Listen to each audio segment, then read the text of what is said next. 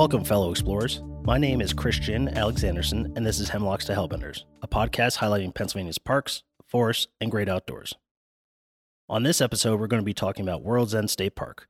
Located in a narrow S shaped valley of Loyalsock Creek, World's End is a mountain lover's playground. This park provides visitors with amazing natural beauty and boundless outdoor adventures. And I will go on record by saying that this park's rugged mountain landscape is one of my favorite in the Commonwealth. I absolutely love it here. But before we get to the interview, here's the stats. World's End is a 780 acre park located in Sullivan County. Available activities include hiking, picnicking, camping, swimming, wildlife watching, whitewater rafting, cross country skiing, snowmobiling, hunting, and fishing. A notable feature of the park is its narrow S shaped valley of the Loyalsock Creek. The origin of the name for World's End State Park is controversial. People refer to the area as World's End, Whirls Glen, and Whirls End. Separate letter campaigns sought to set the name straight. From 1936 to 1943, the park was called World's End. Then, in 1946, the name was finally changed to World's End. Nearby towns include Forksville, Eagles Mere, LaPorte, and Dushore. State parks that are close by include Ricketts Glen and Vosburg Neck. You may enjoy the park if you enjoy rugged mountain terrain and spectacular views. From the park office at World's End State Park, I'm excited to welcome Chad McKenrick to the podcast. Chad is the park manager at World's End State Park. Thanks for joining the program. Thanks for having me. How would you describe the park to someone who's never been here before? Great question. The way I would describe it is we have 70 campsites, 19 reservable cabins, and um, those fall right along a, a stock trout water, uh, Loyalsock Creek, and um, we are surrounded with very steep hillsides that have about a 500 foot elevation change. So it's really dramatic landscape. This park has a very interesting geological history. How is the area formed?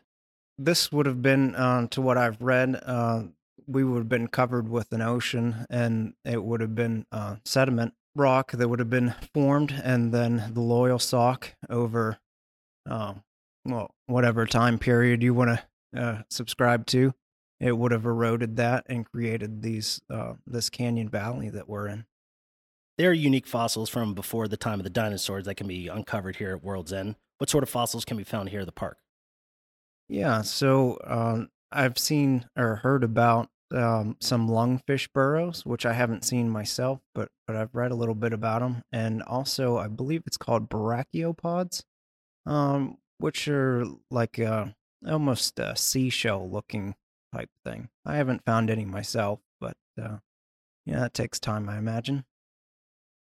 You've worked at a lot of different parks. What do you love most about this park? Oh, this park.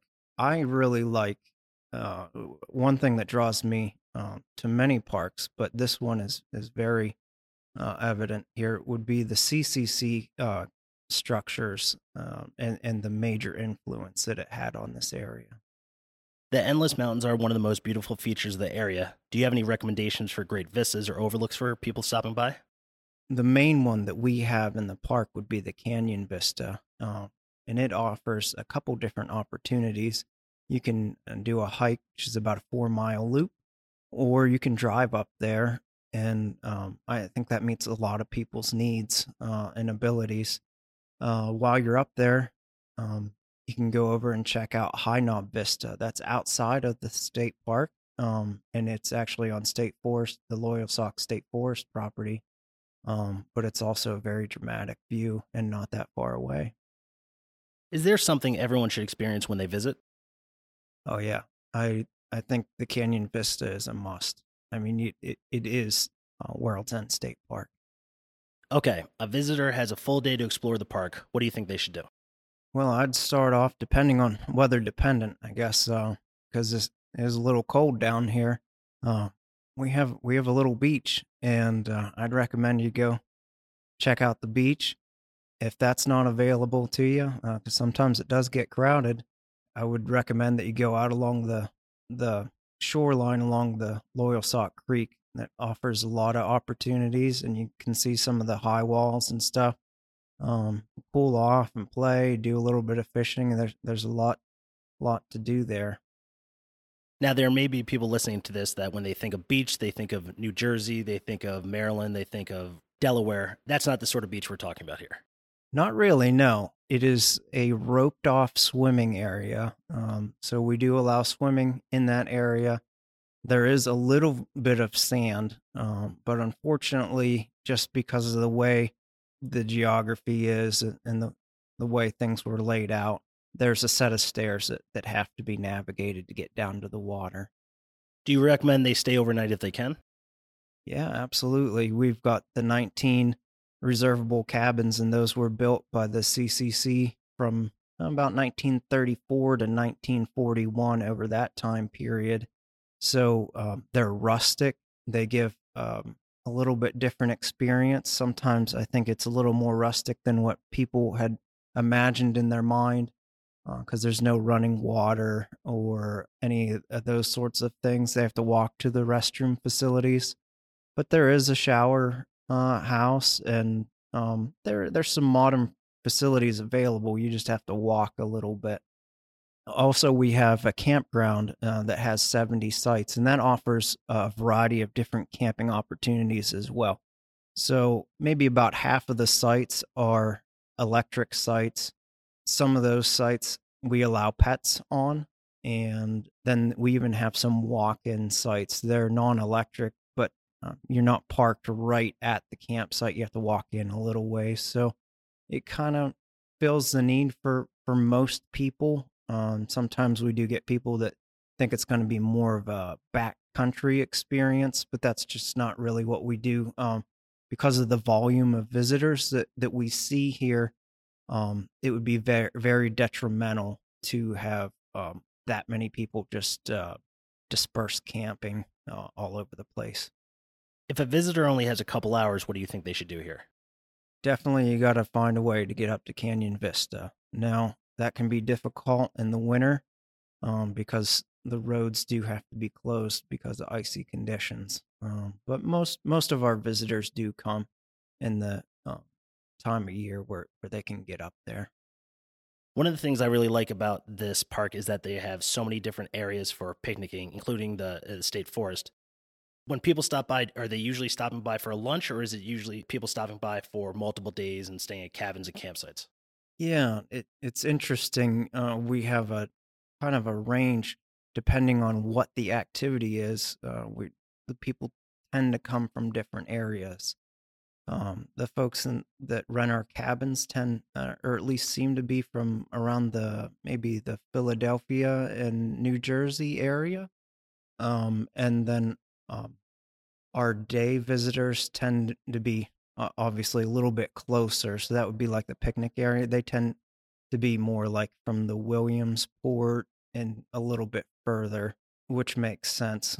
Um, and then our our campground folks, um, surprisingly, come from all over the place. It's really amazing to see how far some of those folks come. I think really that's a testament to when you show up and you kind of fall in love with this place. My friend Matt brought me here for the first time, and it was kind of like seeing everything in color for the first time. I mean, it's just this place is just so beautiful and it's rugged and wild, and there's so many adjectives you could use for it. it just kind of gets in your blood once you come here. Yeah, um, that's real common. Um, uh, we get we get the same folks um, I guess that's part of why I know where the people that stay in the cabins are from is because they tend to tell me. And um, they also tell me they've been coming here for 30, 40, 50 years, year after year.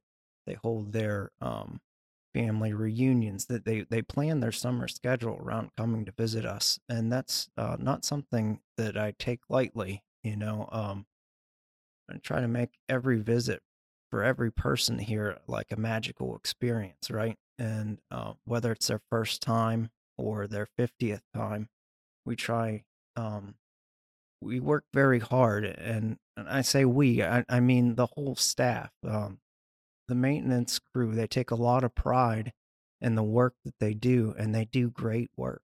Um, you know, it's interesting. We don't, uh, take a whole lot of time picking up garbage around here because our visitors are very invested in it.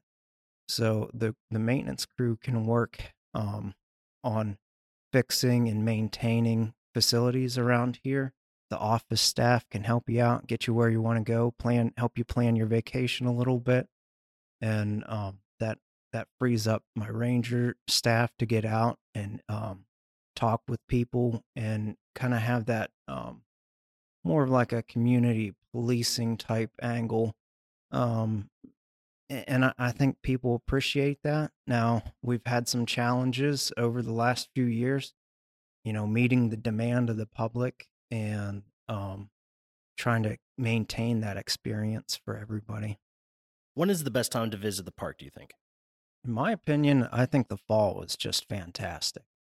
Um, the the visitation is very high around July um, because people are coming in, they're traveling a long ways, because we're a long ways from everything. You know, those of us that um, live here, you know, we, we drive maybe 45 minutes to get necessities. That's, you know, to buy groceries and, and those sorts of things.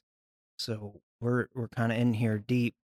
That means the people that visit us are out a ways it's very busy here in that July peak season there, but in the fall, the visitation drops off just a little bit and allows it to be a little less crowded. And of course, you had the change of the leaves and, all of that. So it really makes for uh, spectacular views and, and just a little bit less crowded time to do that. The Civilian Conservation Corps had four camps in Sullivan County. What impact do you think they had on the area? It was a huge impact. This this park wouldn't be a park without it. It we were started as a like a picnic area. The budget was fifty dollars, and I think they bought four picnic tables. After that, they uh, it, would have been around. So that would have been, uh, gosh, about nineteen thirty one ish.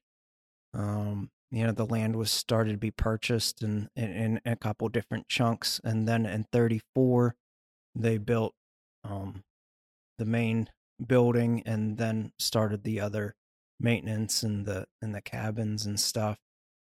They built a dam and created the swimming area. They just built structures and roads all over the place.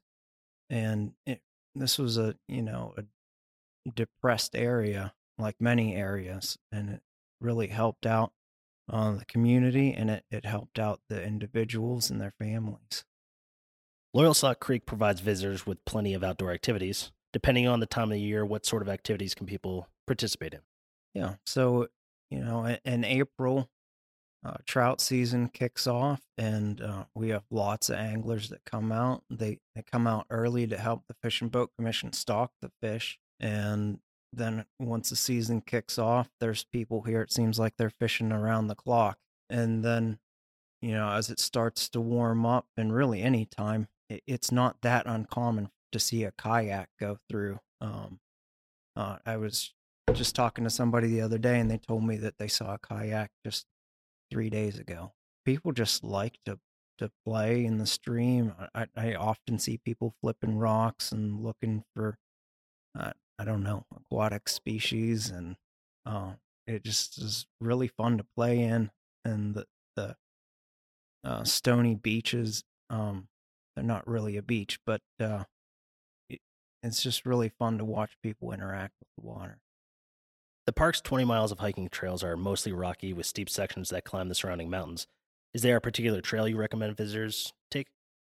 It depends on what experience the people are looking for. So generally, um, the a very frequent question we get here at the office is, "What's your easiest trail?"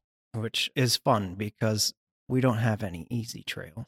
Um, but our least difficult trail would be the Double Run Nature Trail. Now it it starts in the park uh, over near uh, the chapel, and it, it does go on to forestry property. But the little like lollipop shaped loop there is uh, very nice, and it has the Cottonwood Falls, and people really seem to enjoy it.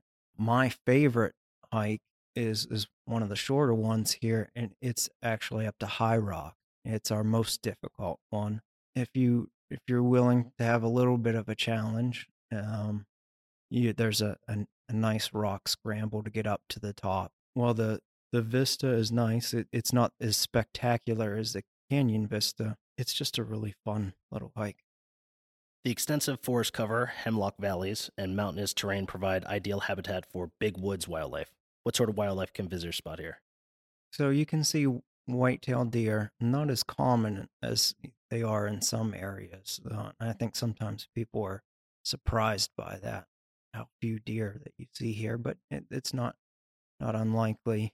Um, one of the things that people are probably more concerned about than is actually a reality. Uh, you could run across the timber rattlesnake. Certainly, if you do, we encourage you to uh, look with your eyes and not with your hands. Um, but they're out there. And I wouldn't be surprised to find or hear that somebody had encountered maybe some spotted salamanders, depending on the time of year. Now, since your podcast is called Hemlock to Hellbenders, I'm assuming that you'd be interested in Hellbenders. Um, I, I believe they are in the Loyal Loyalsock Creek, although um, I I don't know that any have been discovered here in, within the park boundaries. What about bear? Oh yeah, we have bears. Now we've done our very best to change how how that works out. So uh, we have bear-proof dumpsters, and we try very hard to let bears be bears in the woods, and not necessarily in the campgrounds or in the cabin area. We do encourage folks that are visiting us to please secure your food and um, store all sorts of smelly things, including uh, sunscreen and toothpaste. Those are things that people don't think about. We had some folks uh, over the this last summer that had issues putting their stuff away because they were staying in tents and they just didn't think about, um, you know, they can't just be in a cooler. They need to be secured in, in, into your your vehicle or, or make some other arrangements. You can't leave that stuff out. It can really cause a lot of property damage and then um, by not um, being good camper, you're potentially ruining the visit for other campers around you. And we just ask people to be aware of that and, and try and think about uh, how their visit can impact others as well. What is the rock garden and where can visitors find it? Yeah, the rock garden's up at the Canyon Vista. It's, it's essentially just a, a rock outcropping, and it's what I would imagine this whole valley would have looked like a long, long time ago as the as the valley was forming. Do you have any tips for people who plan on visiting the park? Yeah. So currently we have major road construction on State Route 154. It's between World's End Road and the park office. So uh, the official detour uh, would require folks to travel um, Route 220 um, to Dushore and then catch 87 um, to the village of Forksville um, and then 154 into the park. Um, that would be to come to the park office. Basically, whichever way you're coming, you need to come in Route 87. And then that's going to continue into mid May. Uh, one thing that I would definitely tell people um, to keep in mind is we don't really have cell phone service here. Um, so you need to make arrangements and uh, as far as maps or any, any other sorts of things before you leave cell phone service. Um, that that tends to be a major issue for people. They they get directions here, but then can't find their way home. We'll help you out, but uh, it can be stressful to a lot of folks and having been here a couple times, the amenities aren't plentiful. If you want something, you should probably bring it or plan a, accordingly to be able to find something as you're getting here. Yeah, that's right. Like I had mentioned earlier, um, you know, to get to a major um, town or major city, uh, you're looking at about 40 to 45 minutes. Um, that would be the greater Williamsport area. Um, to get smaller um, there's a Dushore to the north of us. It's about a 20 minute drive, and and you can get some items, but but maybe not everything. So um, just plan your trip accordingly. Chad, thanks so much for talking to me. I really appreciate it. Yeah, sure. Thanks for having me. I want to thank my guest, Chad McKenrick, for joining the podcast. Be sure to visit our website and follow us on Instagram and Facebook for more information about upcoming episodes. This has been Hemlocks to Hellbenders. I'll see you out there.